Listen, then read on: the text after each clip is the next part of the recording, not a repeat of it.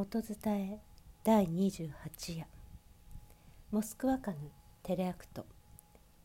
Work From Home Actors より。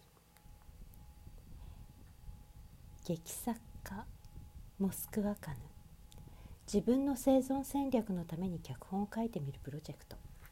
テレアクトとは家で一人で誰でも演じることができてスマホがあれば撮影も配信もできる2分20秒以内の一人芝居の企画名2020年3月以降の日本で暮らす人々の物語5月5日朝発熱37.4度登場人物。5月3日の夜に発熱をした人かっこ性別は問わない。5月3日から熱を出した人が自分の状態を記録に残している。5月5日発熱から3日目。私の最後の晩餐暫定フルーツロールケーキ。なんて頭が痛すぎてバカなことを考えてしまう。熱は37.4度。肋骨と背中と喉が痛い。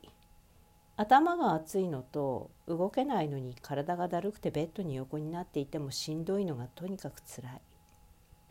以前どこかの病院で処方されたカロナールが出てきたので飲んだ。まだ時々咳が出る。昨日から東京都の新型コロナ対策パーソナルサポートの LINE アカウントに体調を報告している。症状が微妙なので電話はしづらいけれど LINE だと気軽にできるのがメンタル的に助かる。明日が連休最終日だからもう少し元気が出たら連休明けの出勤について職場に電話してどうすればいいか相談したい。電話したい。実家にも友達にも。ディズニーランドに行きたいし美術館にも行きたい。アマプラやネトフリも好きだけど映画館で映画を見たい。口紅をまたワクワクしながら選びたい。がっつり化粧して買い物行きたい。ウィダーインゼリーと果物が欲しい。池袋でベイクのチーズタルトを買いたい。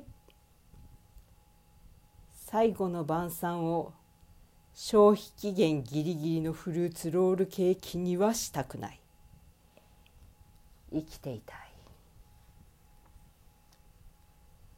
5月5日朝発熱37.4度。作モスクワかな音伝え中山優子でした。